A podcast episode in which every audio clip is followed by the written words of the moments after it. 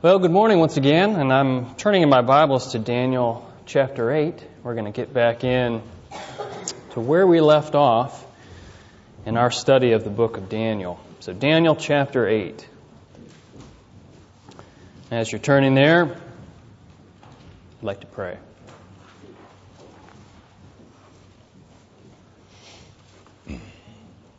Lord, as the message of the song we just sang was that we ask now that our hearts would be humble before you. And that we would be ready to hear what your word has to say. And so we first recognize that what we are opening and turning to is none less than your word. It's written by man, but it's inspired by your Holy Spirit. And therefore it is authoritative over our lives. So, Father, we ought to be in reverence of it, quick to hear it, and ready to take up the message that it has for us today at the start of this new year. So we pray for your blessing as we look at it together this morning. In Jesus' name, amen. Would you stand with me as we read Daniel chapter 8?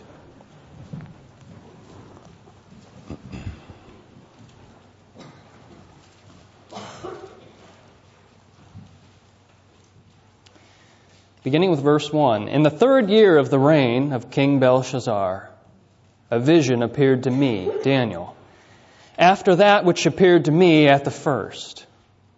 And I saw in the vision, and when I saw, I was in Susa, the citadel, which is in the province of Elam, and I saw in the vision, and I was at the Ulai canal.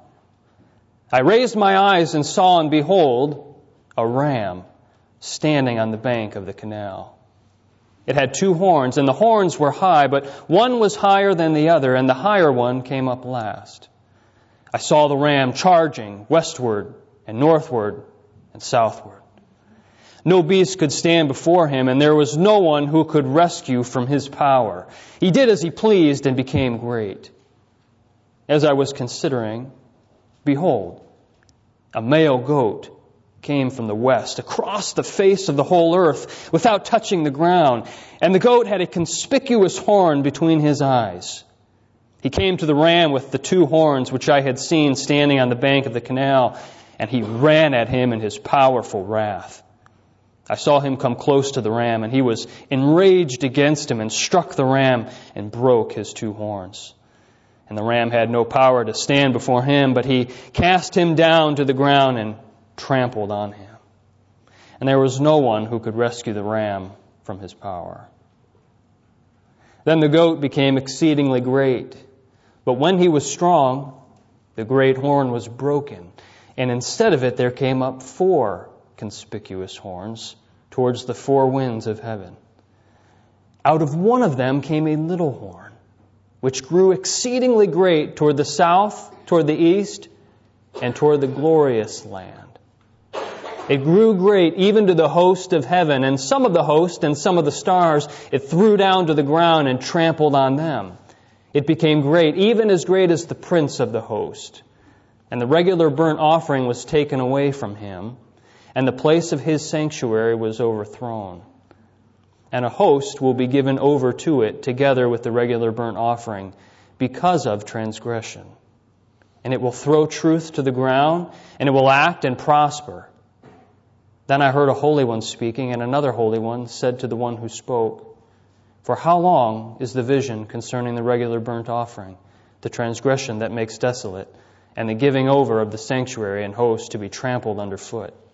And he said to me, For 2300 evenings and mornings, then the sanctuary shall be restored to its rightful state. You can be seated.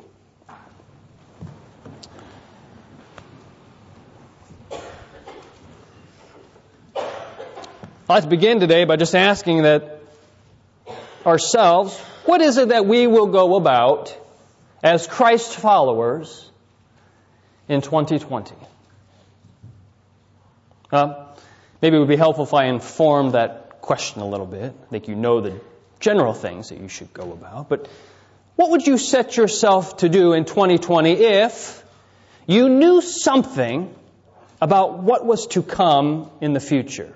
Now, could be 200 years from now or could be two days from now, but if you knew something of what had been determined, what would you set yourself to be about?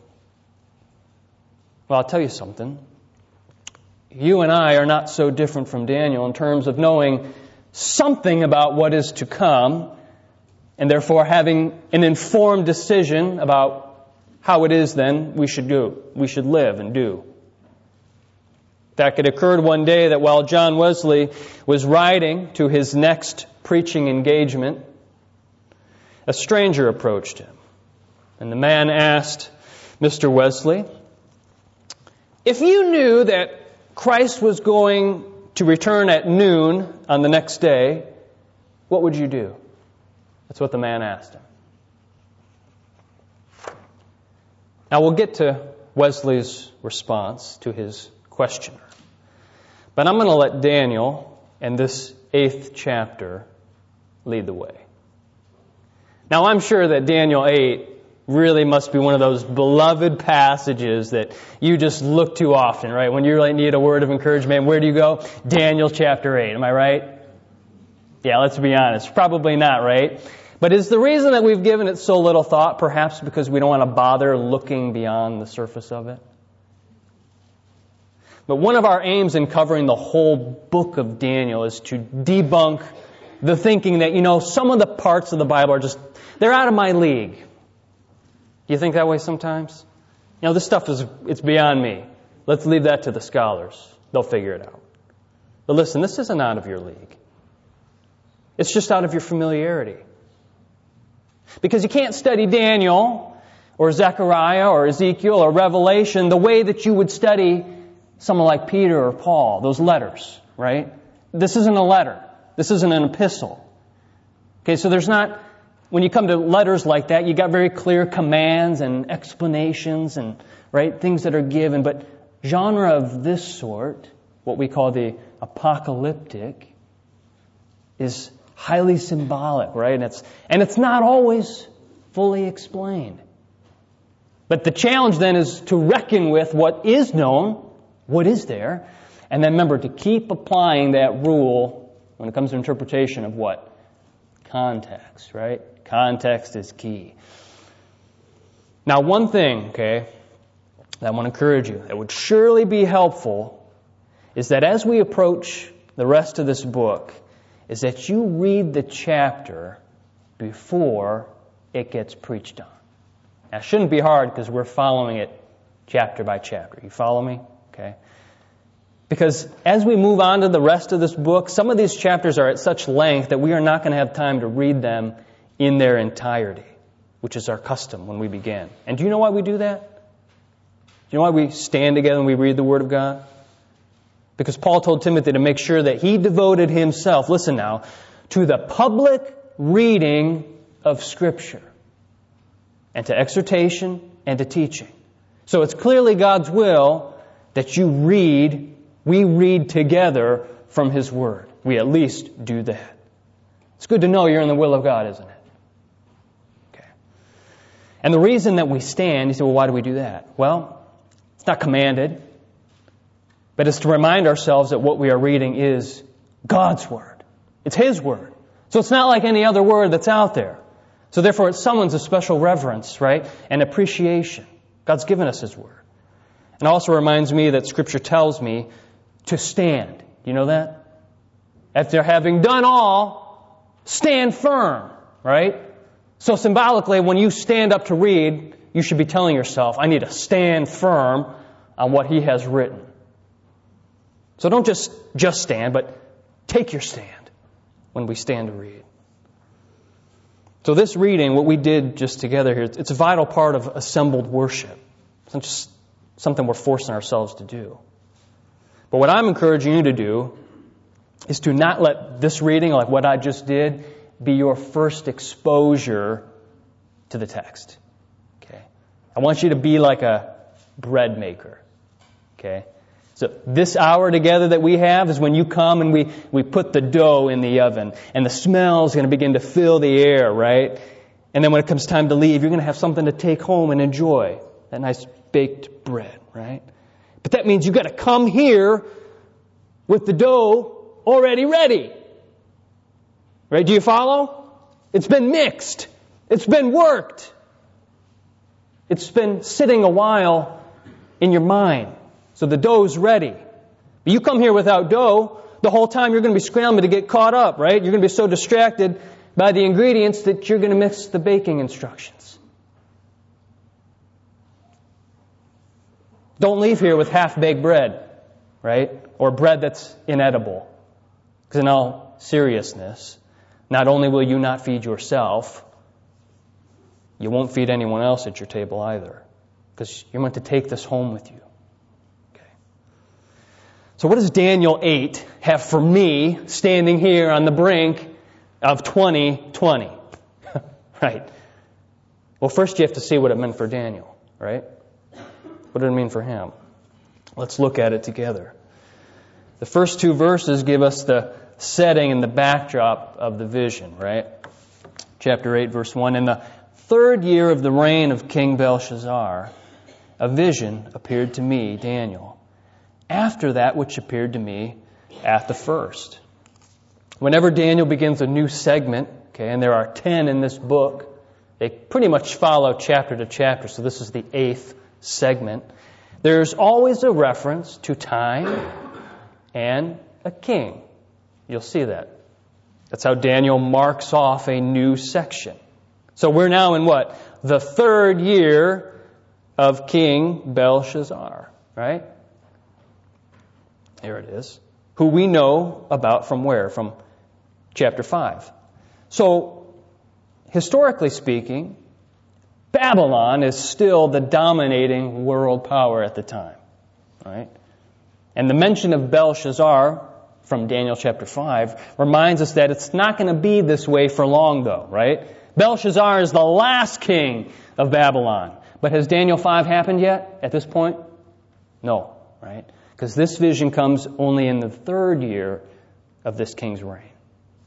But note also that Daniel says it comes after that which happened to me at the first. So he's referring to the vision of chapter 7, right? That was the first time that Daniel received a vision from God. And now, two years later, a second vision appears. Okay. Verse 2 And I saw in the vision, and when I saw, I was in Susa, the citadel, which is in the province of Elam, and I saw in the vision, and I was at the Ulai Canal. Now, what I want you to see here is that already there's an obvious contrast with the first vision. Okay? With what Daniel was given in chapter 7. Because back in chapter 7, Daniel saw, remember this? Four great beasts which came up from the great sea, as he called it. So the location is very generalized, very symbolic. The beasts are never specifically identified, and there's no specific location of this great sea. It's just a general idea. You could say this that chapter 7 was about universal and ultimate realities, but already here in this vision, there are three particulars, aren't there? Right? We have a particular city, a particular province, even a particular river, right? So we have, whereas chapter 7 dealt with the universal, chapter 8 deals with the specific, identifiable, and more immediate fulfillments. Okay? So here it is, by the way. See that? There's Susa because it remains inhabited today. People still live there today. And there's the Ulai Canal. Here's another picture. See that structure that's jutting into the sky there? That is called the tomb of Daniel.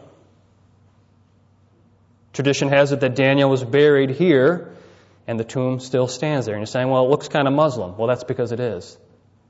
Both Jews and Muslims revere Daniel the prophet. Now, there's no hard evidence that he was actually ever there. He certainly is not now. It's just a shrine. And if Daniel knew about it, he would detest it. But it stands there today. Isn't that interesting? Tradition has it that he was buried there.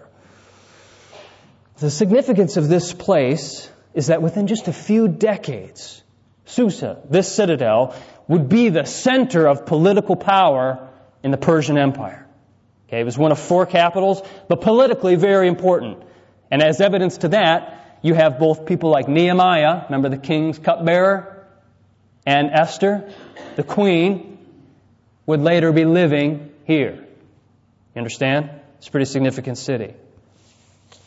But what Daniel sees, he sees what takes place even beyond those guys' days, even beyond Nehemiah and Esther. Okay. And from here, the drama begins to unfold, right? And first on the scene is what? This powerful ram, right? Verse 3. I raised my eyes and saw, and behold, a ram standing on the bank of the canal. It had two horns, and both horns were high, but one was higher than the other, and the higher one came up last. He goes on to say, I saw the ram charging westward and northward and southward, and no beast could stand before him. There was no one who could rescue from his power.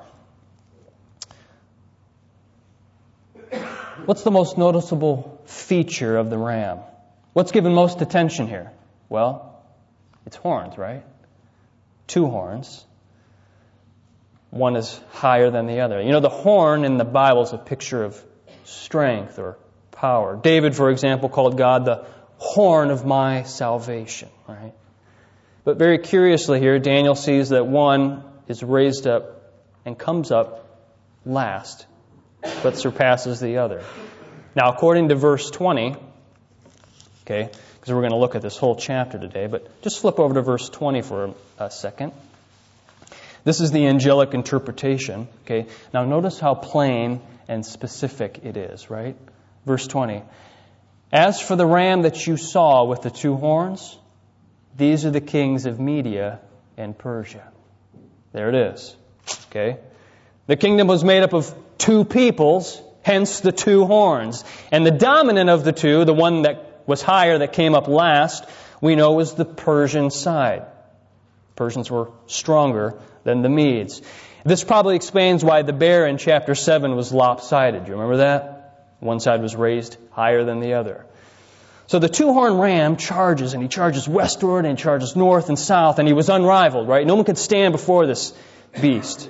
He became great. And this, by the way, is very much historically attested. The Medo Persians went west to Babylon, right? Past Babylon into Asia Minor and then into Syria. In the north, they took Armenia, and around the Caspian Sea, and then south they finally broke into Africa. Now, while Daniel is watching and he's thinking about this ram, suddenly a second figure emerges. Verse 5. As I was considering, behold, a male goat came from the west across the face of the whole earth without touching the ground. And the goat had a conspicuous horn between his eyes. Now we have a male goat, okay, and he's charging in from the west, and he's got one noticeable feature, right? A single horn between his eyes. So get this, right? A Western power is attack, attacking Iranian forces. You know, Susa is in modern day Iran, right? Now, considering the news this week, I find that a bit ironic. You've been watching the news, haven't you? Okay. But of course, I would venture to say nothing beyond that, the fact that it is ironic. Because remember, folks, context, right? Don't get carried away when you read symbolic literature. The interpretation is very clear. Again, according to verse 21. Here you have it again. And the goat is the king of Greece, and the great horn between his eyes is the first king. So, Unlike the generalities of chapter 7, chapter 8 is very specific, isn't it? In fact, this chapter is so specific that secular research flat out rejects Daniel's authorship. They say, no, no way. This had to be written after all of this was said and done. Right? In the first century BC. Well, yeah, unless God is God, right? And there's no evidence that anyone other than Daniel himself wrote this. But why, what is so hard for people to accept it that is so incredibly accurate. Because Greece, under Alexander the Great, swept over the known world in six to ten years. And that fact, that fact accords with the speed of the goat, right? That traversed the earth so fast his feet didn't even touch the ground. That's the idea. He came with speed. Daniel goes on to see that the goat charges the ram with such fury that he breaks the horns of the ram and he tramples him down. So, just like that, right? The ram is out of the picture. And I'll tell you a little history here, right? Alexander the Great met with the Persian army in 334 BC at the Granicus River. The Greeks were 35,000 in number. The Persians were 100,000 in number with 10,000 horsemen. The Greeks plunged through the riverbed with such force that they defeated them. It was said that the Greeks lost 100 men but killed 20,000. Three years later, the Persians were completely conquered. Now, you would think, right, and just knowing that and reading what you just read here, that this must be, right, the climactic moment of the vision, right? I mean, it's certainly a dramatic moment. I mean, look at it here, folks. Look at this, right? Daniel took a picture of it while it was happening, and he uploaded it to Instagram so we can see it here today. I'm so glad he did that. But I mean, look at this, right? I mean, this goat is coming into the ram. This must be it. But look at this. It isn't. Because in a quick turn of events, just look at verse 8 for a minute. Because then it says, Then the goat, became exceedingly great, but when he was strong, the great horn was broken. And instead of it, there came up four conspicuous horns towards the four winds of heaven. So neither the goat nor its first king, that conspicuous horn there, are the climax of this vision. Now, this is surprising, right? Because even historically speaking, the Greeks were never as strong as they were after Alexander the Great. And even the interpretation at, at, the end of verse 22 affirms that. Because it says there, As for the horn that was broken, in place of which four others arose, four kingdoms shall arise from his nation, but not with his power. So it seems to be on the decline after this, this empire. But so you're saying, well, why isn't this the climactic part of the vision? Well, remember, this isn't man's estimation of what is ultimately noteworthy and significant in history. This is how God views things. Okay? And so the vision turns its attention towards something that the rest of the world might have glanced over, a little horn. Right? And the question is, well, why? Why does God focus here? The rest of the world would be, wow, Alexander the Great can't get any better than that. But God moves it past him, and here into verse 9. Out of one of them, because the kingdom splits into four, right? So you have four more kingdoms. And out of one of them came a little horn which grew exceedingly great toward the south, toward the east, and toward the glorious land. Now, who has their theological antenna up? What stands out there? Okay. The little horn out of the Grecian Empire sets his aim on what? The glorious land. Hey, that's God's land. Are you beginning to understand why God is directing the vision here? Listen, in the words of one scholar, because he put it quite well, this understanding of history focuses the judgment of God on one issue how did that nation respond to my chosen people? And by the way, the final judgment of the nations, when all this is said and done, future to now, when Jesus separates the sheep from the goats, it will be on this same basis. How did they respond to my people? Because whatever they did to them, Jesus says, they did to me. You remember this? Alexander the Great was no saint but neither did he rise to the rebellion that's spoken of here beginning with verse 10, right? Follow with me. It grew great, even to the host of heaven, and some of the host and some of the stars it threw down to the ground and trampled on them. It became great, even as great as the prince of the host. Talking about God. And the regular burnt offering was taken away from him, and the place of his sanctuary was overthrown. And a host will be given over to it, to the little horn, together with the regular burnt offering because of transgression. And it will throw truth to the ground, and it will act and prosper. So, who was this little horn?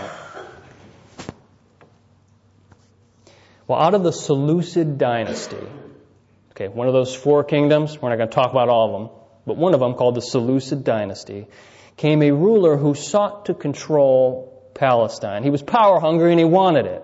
It belonged to another dynasty, and they fought over it. There was conflict, but he took over. And when he did, he began to enforce Greek culture over the Jewish people. He even replaced their high priest with his own Greek man. Now, that ruler's name was Antiochus. Have you heard of him? But the title he later appropriated for himself was Theos Antiochus Epiphanes, which means the illustrious God. His title. Okay. Others preferred to call him Epimanes, which is a little play on words, but it meant the madman.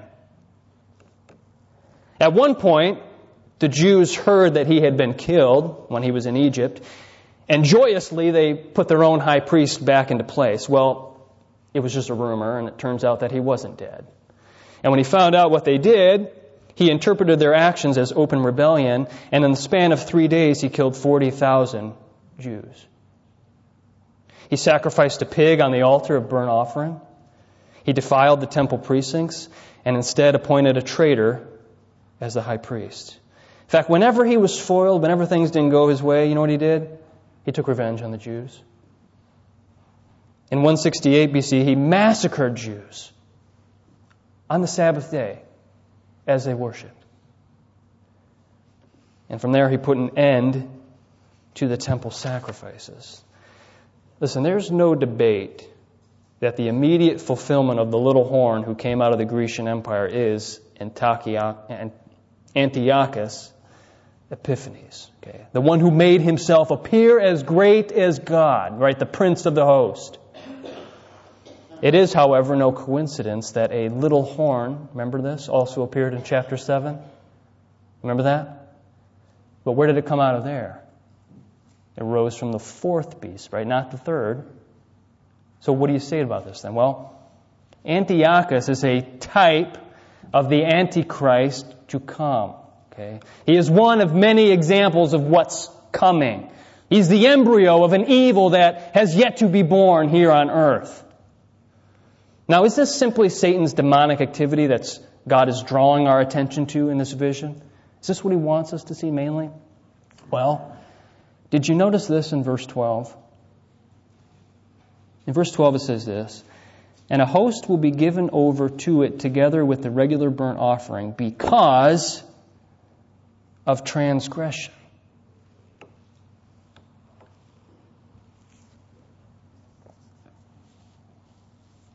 Because of transgression. Now the question is whose transgression? Now it could be the little horn, but more than likely it's not referring to him, but the sins of the people that have incurred and brought this judgment on themselves. Which means this, that the fall of Jerusalem and the exile into Babylon would not be the end to the cycle of sin and judgment for Israel. And yeah, even this horrific ruler acted only by the allowance of God. Did you note verse 24? Verse 24. Speaking of him, it said, His power shall be great, but not by his own power, meaning God allowed it, And he shall cause fearful destruction, and shall succeed in what he does, and destroy mighty men and the people who are the saints. By his cunning he shall make deceit prosper under his hand, and in his own mind, isn't that interesting? He shall become great.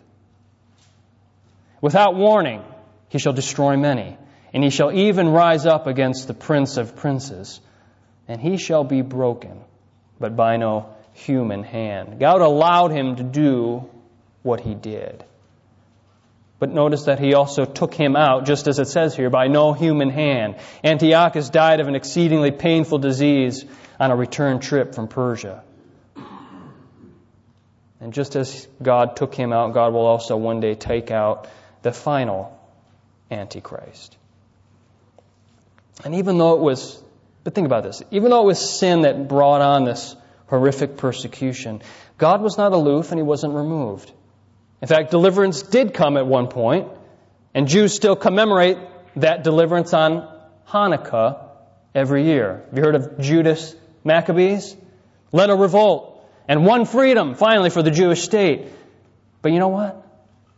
That's not the deliverer that God's history focuses on either. Because the Maccabean revolt did not solve the ultimate problem. The people still sinned. And it worsened. Because guess what? When the mighty deliverer finally did come for his own people, because they loved their sin, they wanted nothing to do with him. God was like the master who said, I've been sending you my servants. Well, you know what? I'm going to send you my son. They'll listen to him. But guess what? Instead, they beat him and they killed him. They joined forces with the kingdoms of this world and they crucified the Lord of glory. Because you heard about the ram, right? And you've heard about the goat. But I hope you don't leave here today without hearing about the lamb.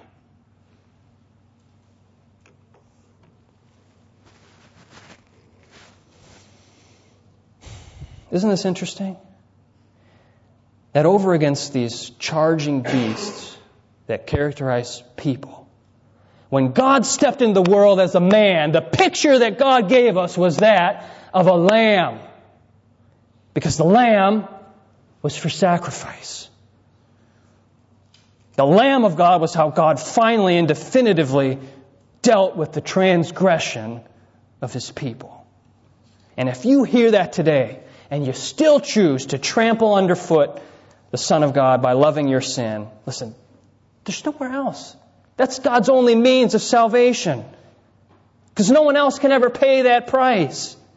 And still, He invites everyone to receive that forgiveness for your sins. He came as a lamb. The price is paid. But He'll be back as a lion. So you know something of what is to come, don't you? You know that suffering, you know that persecution is not abnormal for you and I. But it's expected from this preaching of the gospel. It offends. You know it because the pattern in Daniel's vision continues into this age until Jesus does return. So, what then should you do? Well, did you notice this in verse 27?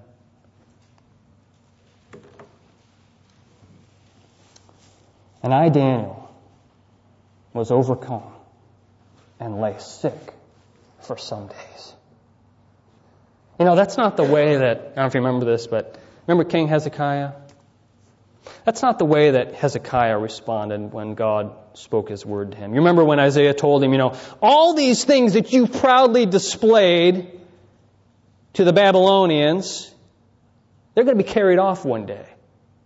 And your people too. And you know his response was, well, that's good. You know why? Because it's not in my day. In other words, I don't care.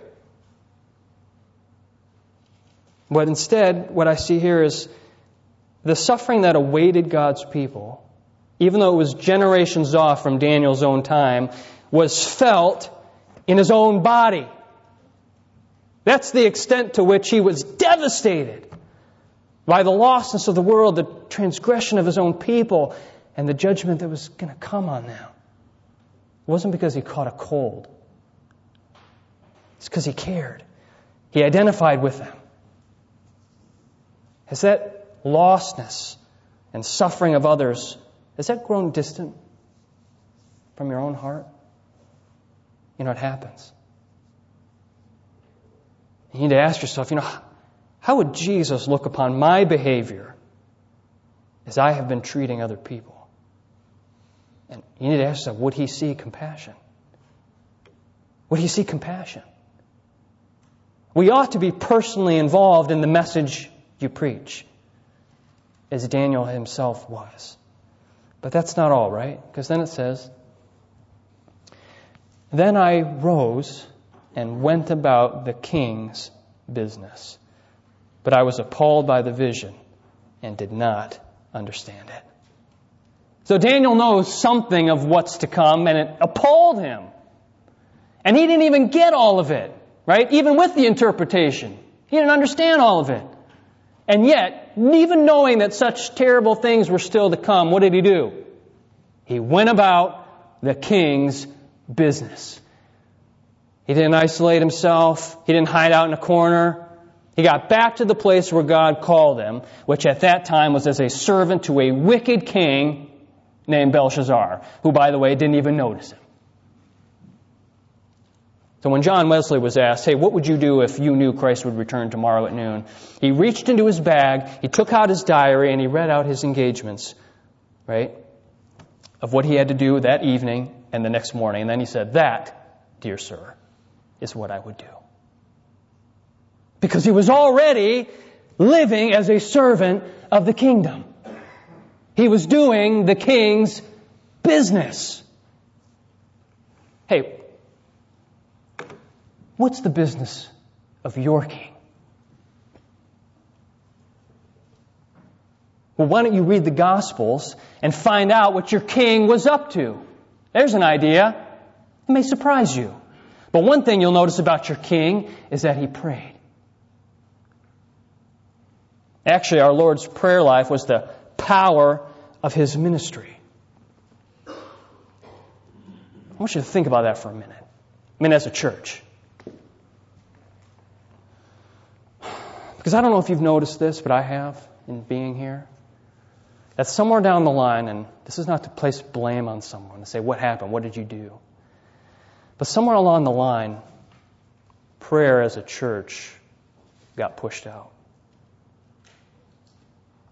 And instead, we have programs. Did you notice that? You are a program oriented church. You're not a prayer oriented church. It happened. So what you're saying is, I want to be about the king's business, but I'm not asking the king to help. Which means, you know, I'm excited to go into Wednesday night and teach kids, but I don't want to do it without power.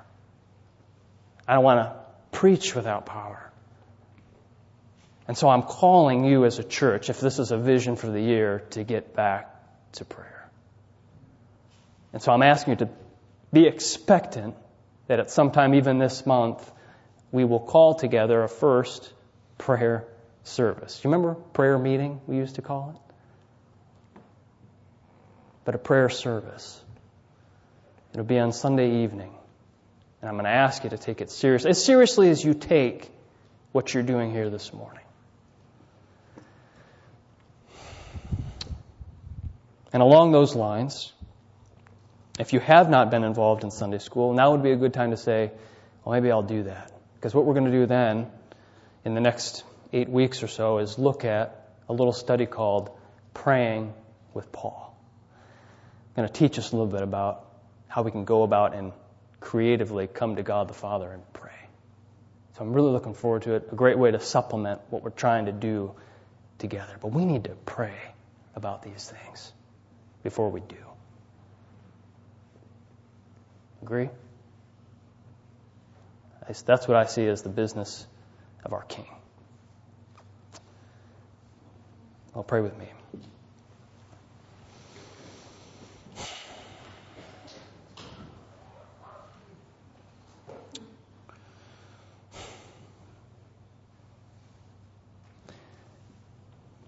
Lord, I can only speak for myself.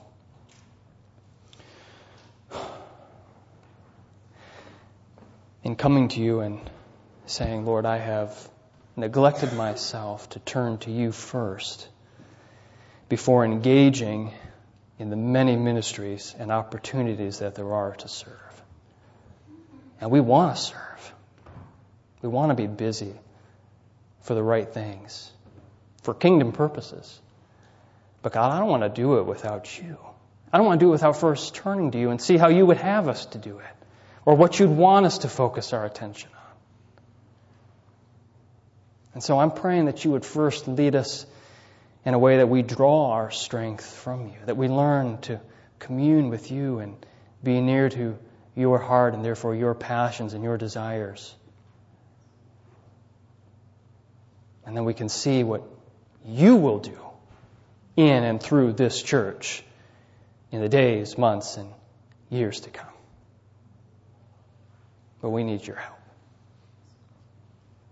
So I'm asking this in the, by the grace and mercy of Jesus Christ. Amen.